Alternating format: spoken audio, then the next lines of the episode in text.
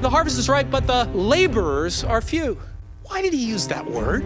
God goes to extreme measures to bring the lost to himself. The greatest gift you will ever give this world is your intimacy with God. The Father, Son, and the Holy Spirit are all three inside of me. I've got the power right now. I think what Jesus really wants is people to go. I want to be the answer to Jesus' prayer request. Welcome to the Fuel for the Harvest podcast. When this gospel of the kingdom shall be preached in all the world, then shall the end come. Hey everyone, and welcome to this latest episode of Fuel for the Harvest. This is Nathan. And this is Charlie. We're your hosts for today. And uh, we have been recently traveling around the globe and seeing incredible impact. Incredible impact for the kingdom on the mission field. I mean, exciting things. We're seeing people deciding to follow Jesus. When you say impact, that's what you're saying. Like The like kingdom the, advancing. The message of Jesus, the news of Jesus yes. is being received and heard by people who aren't hearing it. People being loved, receiving hope who've never received it before, who don't have opportunity typically, unreached people, people who don't have access to Bibles, to the gospel. They're hearing it and they're open to it. They're open to discussing it. And some of them to even be leaving and leaving behind their old way for Jesus's way. Anyway, we're seeing incredible impact happen in people's lives. And we wanted to talk about today, how are we seeing that impact? Like, we're witnessing it through other people and places, and as we travel around, seeing it happen in lots of different ways. But from our perspective, from at least what we've seen at this point, what is the most impact, impactful way that we're seeing it? Who, right. who could we dare say is seeing the most fruit? Sure. And and I realize when I say that there are people who are having impact and seeing fruit all over the place in all right. sorts of unique ways. But it, Are there is there a certain group or a certain type of person or a method? Like, are there people who are having an extremely fruitful impact? Right. And before we get too far, this is not a podcast about saying your method is wrong and our method is right and you're bad and we're good and this and that. That there's already plenty of that happening in the global church and in the missions movement. There's no need for more of it. In fact, I've tried to dedicate myself to n- not casting stones when it comes yes. to methodologies. Um, if God's leading you to do something in a particular way and you're being obedient to his voice, who am I to say that you're doing it wrong? You know? And the same thing's true for me. I like uh, Ying and Grace Kai um, were Chinese missionaries inside China and multiplying an immense amount of disciples, seeing incredible movement happen. And I love something that they wrote in their book, Training for Trainers. Uh, he says, we don't criticize other people. We have decided that we would devote all of our thoughts and energy toward what God has asked us to do. Right. And leave the rest up to those people and God. You know, I find this the the heart or the, the mindset that gives birth to criticism is one of two things. Either it's insecurity about what you're doing, or it's insecurity about what you're not doing. Mm. Uh, I or, fi- or the result you're not seeing. Right. So I find that when people point the finger and say, you're doing it wrong, oftentimes it's because they feel a sense of inferiority mm. in either what they are doing or what they're not doing. And uh, or Or maybe, could we say, it could also come from a sense of pride at how much has happened through you. Sure. And so you think, I've got the right way figured out, and anybody who does it differently won't see as much as I've seen. Right. And I'm not saying that everybody everybody out there who says, hey, this method is really working well, has that heart. But those who cut down others who are attempting to move the mission forward and who want to see Jesus' fame increased and who want to see the gospel advance, like there, there's no need to cut people down. And it may be like a gentle, like, hey, like, have you considered this, or have you thought about yeah. this, is worthwhile. But a, sorry, your method will never work. It won't work. Like that, in my opinion, it's not yeah, productive. I, I think there's a careful balance to be had. If you're partnering with somebody, you can have more conversation about it, or if you're really honestly evaluating what's bearing the most fruit. Because yeah. there is a place, I believe, for actually saying what's having the most impact in this region with these people. And it's important. For example, yeah. illiterate people, I can tell you, your method's wrong if it's reading the Bible. It's wrong. It doesn't work. Well, it'll take a really long time, like, and a lot of resources to make it work. If your method is storytelling and and oral and audio Bibles, okay, you might be on it. Like, there is, we, we're not saying that there's never a time to sure. evaluate method yeah. and that there aren't methods that are wrong. Right. Sometimes there are. Yeah. Um, we're saying, hey, let's be careful that we don't cut down people's characters and demoralize and and just like take all the air out of them when we say something. Like, let's have a heart to encourage one another, as the scripture says, as long as it's called today. And in that heart of love, let's just make sure we have a heart of love if we're going to talk about method with anybody. Absolutely. All right. So all that to say, the thrust of this podcast, or the goal of this podcast, is what are we seeing be very effective? Yeah. So there's all sorts of people and all sorts of methods going on, although with that I'll also say there's not enough people out in the field. There's not enough uh, laborers or those who are proclaiming Jesus among the unreached. There's not enough. Right. I mean, and you hear us say that all the time, but I don't think it can be overstated. Like, there, there's so much need and so few people who are engaging mm. with that need. Like, it cannot be overstated. There needs to be more yes. workers, more laborers. So we see harvest fields. Um, you can define harvest field when Jesus said the harvest is plentiful, as people yep. and their needs. Yep. And we're seeing it everywhere. Hmm. Uh, and there's not enough people to meet the needs of those people, to help those who are suffering, to bring hope in Jesus' name, to proclaim the gospel, to make disciples. There's not enough happening. And I love this quote. Uh, there's a, a Christian leader who who made the quote. He said, "Why should anyone hear the gospel twice before others have heard it once?" Now, mm.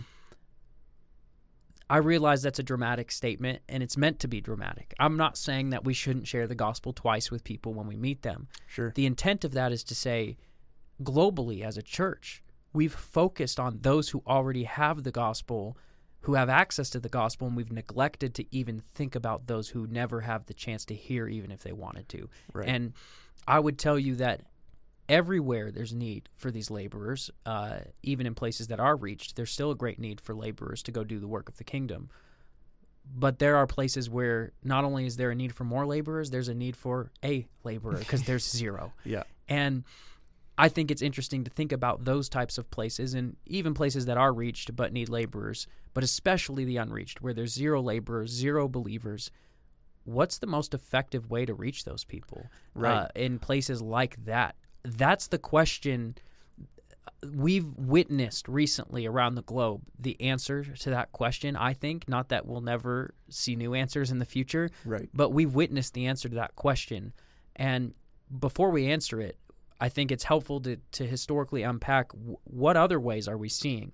Absolutely. Um, so we've got we've got like the traditional church movement, where we've got like a singular leader standing yep. on a stage proclaiming a message to an audience, and that is something that you see all over the world. Yes. Every country that I've been in so far, where I've been able to participate in a local church, that's been the method. And um, I would even say that sometimes the method is not, it's not that you get there as believers, because we always believe in the proclaiming of God's word yep. and growth spiritually for believers, but it's that there's a method of start this church gathering and then find the people to come. Right. Or even like build the building first. Exactly. So yeah. build a building, put a stage in there, find one or two people to start with you, and then you start preaching to those five people that you started with, and then eventually the building and, will fill up, and you hope people come yeah and you invite them yeah. That's a method that's going on right now. It's a very common method. I, I don't personally think it's the most effective, although God has used it yeah and it go, also go figure that the word would not return to him void. Exactly. I would also say it depends on where you're at in the world. mm. If you're in a country that's open, and by open I mean the government or the community are not stopping the spread of the gospel. It's not illegal to proclaim Jesus and become a disciple. It's not illegal to preach. An open country. Mm. I think it's easier there. But if you're talking somewhere like North Korea, forget it. Yeah. It's it, not it, even possible. Right. Somalia, not even possible. Um, lots of places like that. Uh, uh, Iran, Afghanistan. Do you th- yeah. Do you think you're going to build a building, put a cross outside, and say, "Come on to my service on Sunday"? You're going to be drug out and killed or put in prison pretty fast. Right. So that's a method. Um, I would say another method uh, is send a missionary from the church in the West. They raise lots of money, and they go and live overseas full time. They learn the language. They build their house. They live among the people.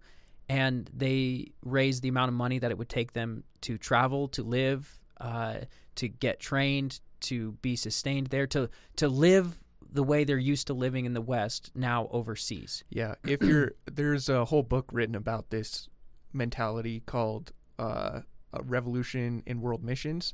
It was written by the guy who started Gospel for Asia, and uh, he has quite a strong critique of yeah. it. Um, and we're not here to sit here and critique it, but just to take note of, hey, this is a something yeah. that people are doing. And we're not saying we do or do not endorse him or his ministry. We know there's been a lot of controversy and falling out with him. Yeah. And so um, we're just saying that to say there are those who critique methods, and this is one of them. Yeah. And so he's he's critiqued it. And so there are those who pack up their lives and move overseas. And I'm not against that. I have seen God use it incredibly so. Yeah. I highly respect those who've said, I'm going to move my life in that way uh, because it was the call of God. It's not like they said, this sounds fun. Right. In, in fact, uh, many of those forerunners who went and packed all their stuff in a yeah. casket and are buried in the ground of the, the place of the people that they were trying to minister to. Like right. Many of those people advanced the kingdom in a place that there was no kingdom to advance. And in fact, that actually opens up the door for this other model, yeah. the one in Revolution in World Missions, which is only support indigenous believers to multiply disciples. We we will support them. We will fund them. They will go. They will proclaim. They will be the ministers on ground, and they'll do it for far less money and far more effectively because that's their language, that's their culture, that's their people. They normally live that way. Now, I think both are effective in their different ways because uh, – there are stories even to this day of foreigners coming to those places, packing up their lives, raising the funds and moving there.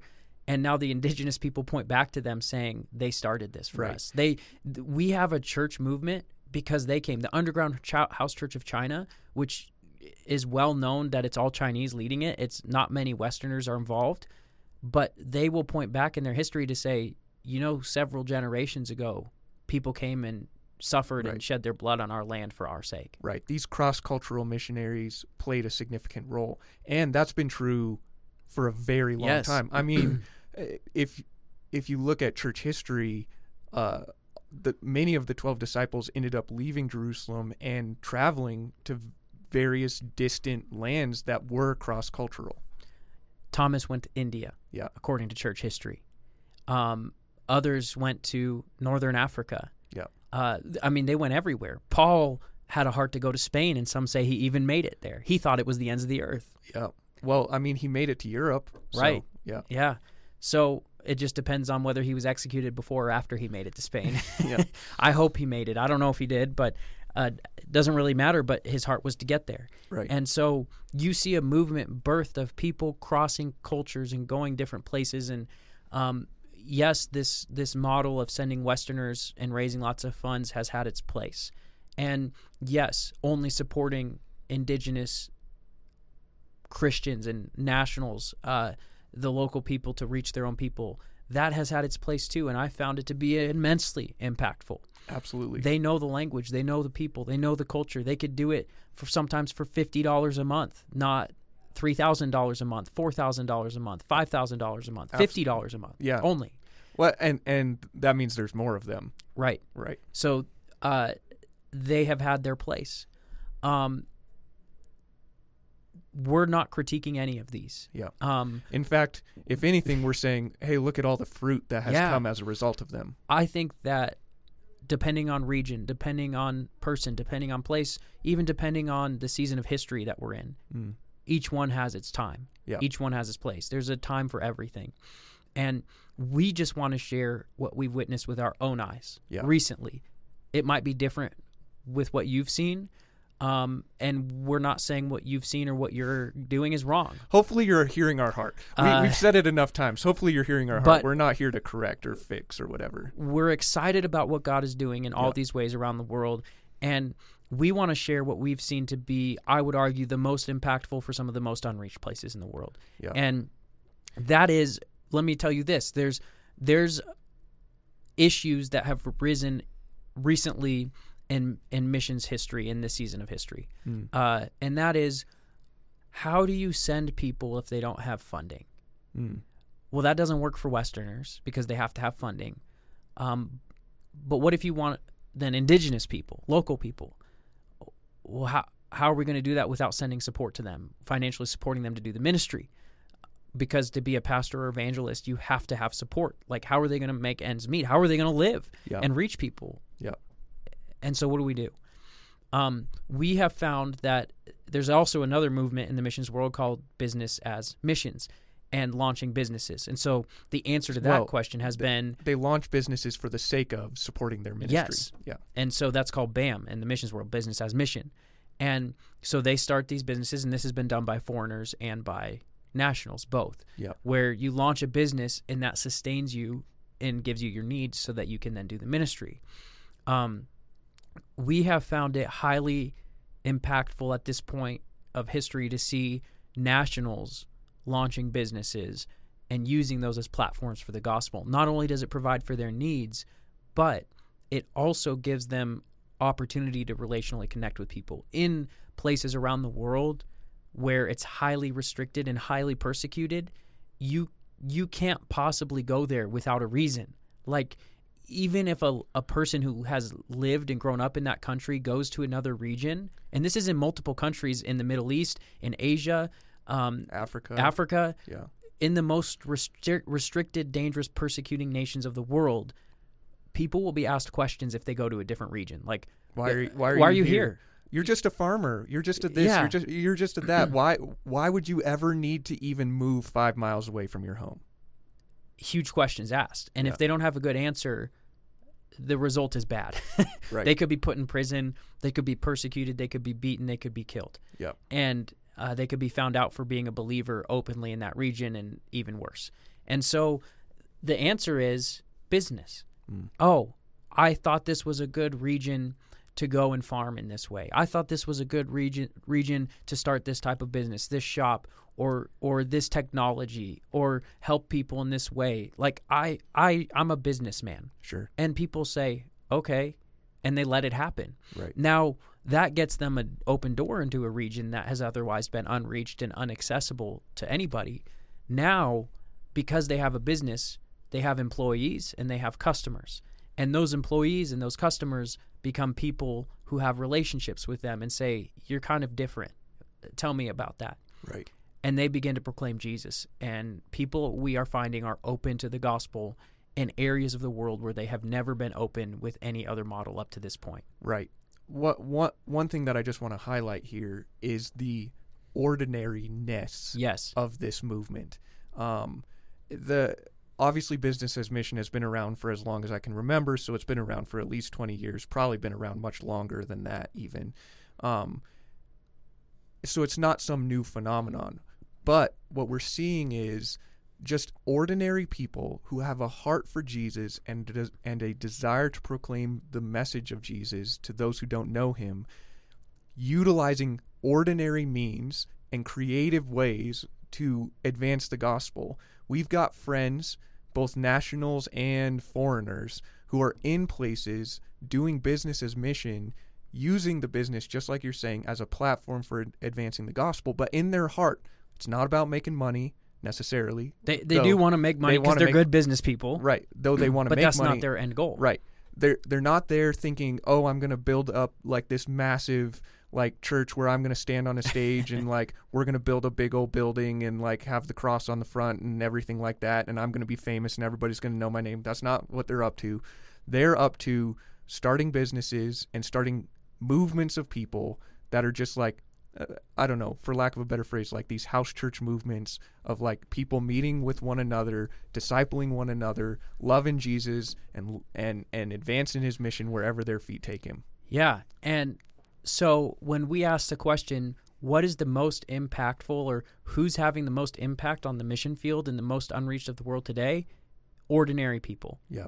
Ordinary. Not a big missionary evangelist on a stage with a microphone or famous musician. And it's funny to say that because we've preached at these types of events.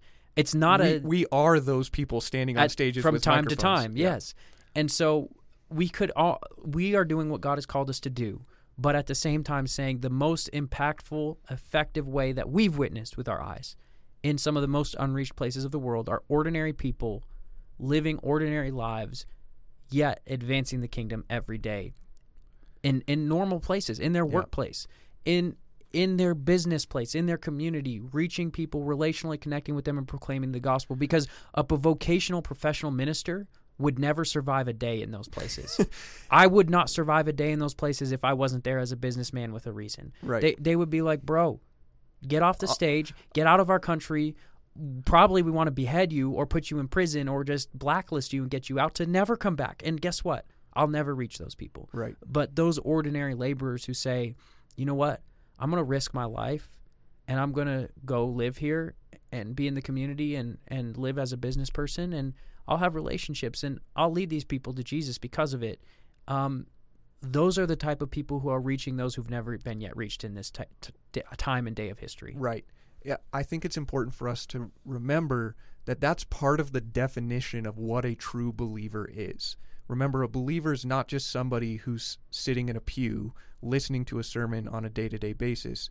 These people are true believers, someone who is engaging with the fullness of the commands of Jesus, not just living uh, a holy life, not just living a life set apart, but living a life that obeys every command of Jesus, including his command to share the good news with others. And it, I, that's just part of being an ordinary, everyday believer. Yeah, I would call that a follower of Jesus who becomes a kingdom laborer, because I think I just want to give a caveat here. Um, I believe you can still be saved by grace as a believer who has not yet obeyed every command of Jesus. Oh, yeah, and, of and course. So you may be like, well, bro, I, I, I can't do that. I can't obey every command every day. And, yeah, we get it. Like, God's grace is what has saved you, not any work of yourself. And his grace is also what empowers you and motivates you and compels you. And our heart is that you don't remain simply believing and confessing Christ, but that you put it all into action as a laborer for the right. kingdom. I don't mean to miscommunicate. What I'm trying to say is, yeah, of course you can believe and be saved and not be like perfectly following every one of Jesus's commands, but we have misdefined the word. We did a whole episode on that. Yeah. We've misdefined the word believer to not include every aspect of following Jesus. We've said, oh, you're a believer if you've said a prayer at some point or whatever, but that's not that, that's not how these people in these different countries who are business people advancing the mission of Jesus, that, that's not how they are view. They're not seeing themselves as like some fancy missionary. They're not seeing themselves as vocational church workers. They're seeing themselves as ordinary, everyday people who love Jesus. They just believe in Jesus and believe in his commands. Yeah. All that to say, it, our definition of the word believer really needs to expand to include being a kingdom laborer, mm. being someone who's uh, pursuing holiness and pursuing all of the commands of Jesus. Yeah, it's uh, these people, you may never know their name. Yep. You may never meet them. They'll never be in the news, probably. They, they're not going to... And if they are in the news, it's not going to be a good day. Yeah. Um... They're not writing books and and on T V as a televangelist. They're not famous musicians. They're nobodies. Yeah. You will probably never meet them. And yet God is using them to do the impossible. Places where mission strategists have thought and prayed and, and spent days agonizing, Lord, how will we reach these people? Lord, who will you send? Mm. God has answered mm. with ordinary... no names, etceteras. I love that that yes. idea of being an an etcetera in God's kingdom. And they've answered the call. Yeah. They said, God is calling me, and you. Let's say you could go to some of these places for tourism, which many of them you can't. Um, it's too dangerous. Some of them you can, but you probably wouldn't recognize these people. Right. Like, you wouldn't know who they were. You wouldn't know where to find them. They're, they would just blend in. You can't go on Google Maps and say, where's his church? Yeah. Like, is there a building that says so-and-so church down the street? There's not. Mm. You can't do that. It's too dangerous. So they meet secretly in house churches, and those are those who've come to Christ. And yet sometimes there's even a process for those who have come to Christ. How long do we wait until we trust them to come into the community of believers? Because there are those who pretend to come to Christ and then turn everybody in, mm. and they all get rounded up and put in prison or persecuted. And so it's a whole nother world. Um, yet God is on the move through ordinary, everyday people who have said yes to Jesus, to love him, to love others, and advance the kingdom wherever their feet go. And I...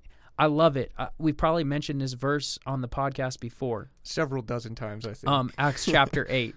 Yeah. Uh, I love the story that unpacks through the book of Acts. Just this morning, we were discussing Acts chapter four and how the community of God came together and they, they broke bread together. They devoted themselves to prayer and to fellowship and, and to the apostles' teaching. I think that's Acts chapter two. Sorry, yeah, that's Acts two. Then you get, that's after Peter preaches and many come to Christ. Then you get to Acts chapter four. And the same community is coming together, having everything in common, selling their property so that they can give to each other's needs and support one another. And this all began because they prayed that they would preach the word of God with boldness. The Lord immediately answered their prayer. They were filled with the Spirit and began to proclaim the word of God boldly. And then this community emerged. Mm. And this community continues through the book of Acts. But when you get to Acts chapter eight, it's fascinating what happens with this community. It says Saul was persecuting the church, and as that was happening, uh, it says that everyone except the apostles were scattered throughout the land of Judea and Samaria. And then in verse four, it says, those who were scattered went on their way preaching the word. Mm. So who was scattered? Not the church leaders. They were not scattered. It was the others. Yeah. We don't have their names. We don't know their faces. They don't have a whole book of the Bible written by them or about them. We have one sentence about them. Right. Except, all all except were scattered. Yeah. That's it. That's all we know. They, so who were they? They were the ordinary believers, the ones you never knew their name, never knew their face. They weren't on a stage. They didn't have a microphone. They weren't famous in any sort of way. They were ordinary, everyday believers who believed in Jesus and his mission. And everywhere their feet went, they preached the word. They told yeah. everybody about Jesus. And that's what birthed the movement in the book of Acts. And I believe that's why it's most impactful to this day, at least what we've witnessed, is that they're ordinary, everyday people advancing the kingdom wherever their feet go. Yeah. I just finished reading this very fascinating secular book uh, that takes a sociological lens on the rise of the early church. So mm-hmm. why do we have Christianity in the numbers that we have it today from a secular sociological perspective? And it's very fascinating. This author argues that Christianity advanced way more, like the vast majority of Christian advancement happened not at major rallies, not at big yeah. events, but person to person, friend to friend, family member to family member. That's how the good news spread, which is just so...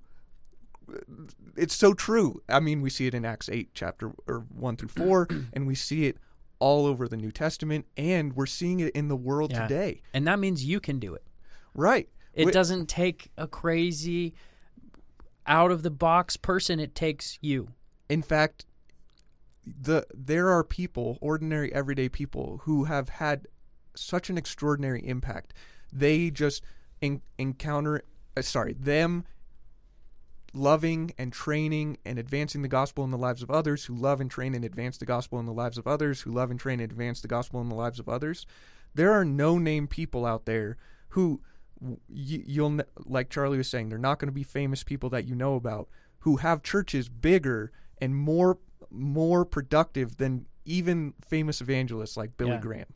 Like there are there are people out there who are leading millions to Jesus, because they're just ordinary, everyday people loving others multiplying. and multiplying. One life at a time. And while we say that, we're not against those big events no, and those evangelists. Um, one factor that led to my grandfather's salvation, which led to my salvation, was a Billy Graham crusade in nineteen fifty-five in Scotland. Yep. And I've heard countless other stories how Billy Graham crusades led to other people's salvation who have an incredible impact to this day. Um, we also see this type of model in the book of Acts two. Mm. People proclaiming to large crowds. Peter was doing it in the early church, and that birthed that thousands, some thousands of people coming to Christ. So again, we're not saying that any way is necessarily wrong, but in certain regions and for such a day and such a time as this, we are seeing God use ordinary people in, in their everyday places ways. To do the extraordinary for the kingdom, and they would be places that you think are extreme. Like, nobody can do that. Nobody can go there. It's not possible. Uh, yeah. You we, think that these people are something special, that they're secret agents, that they're this, they're that. How could they do this? They must have the greatest faith in the world. Let me tell you, we've met them. We've spent time together. We've prayed. We've hung out. And they're normal people. Oh, they they like ice cream. They like their waffles. Normal. They like their coffee. They they like the Batman movie. Yeah, they want to go. Like, could we go see Batman tonight? Like, uh, they're normal people, or they're farmers. They wake up, they farm, they go to bed. They're normal people. Yeah. Yet they've said yes to Jesus, and He's done the extraordinary, and He can do the same through you. Amen. Well, thank you, everyone, so much for joining this latest episode of Fuel for the Harvest. We so appreciate you all. And appreciate those of you who share and like and unsubscribe and resubscribe and all that jazz. Thank you so much for doing that. Hey, just a reminder about the Forge app. You can find it with tons of free resources and content at the forge app dot com. Uh, that's no spaces in any of that. And uh, you, yeah. you can also search Forging Lives on your phone's app store or a Google Play store. Yeah. So we'd love to put that in your hands. And if uh, you guys ever have any questions or comments or concerns or feelings or thoughts or emotions or whatever that you would like to share with us, we'd love to hear it. Feel free to reach out to us at fuel for the harvest dot com. Anyway, thanks so much for your time. Hope you have a great rest of your day.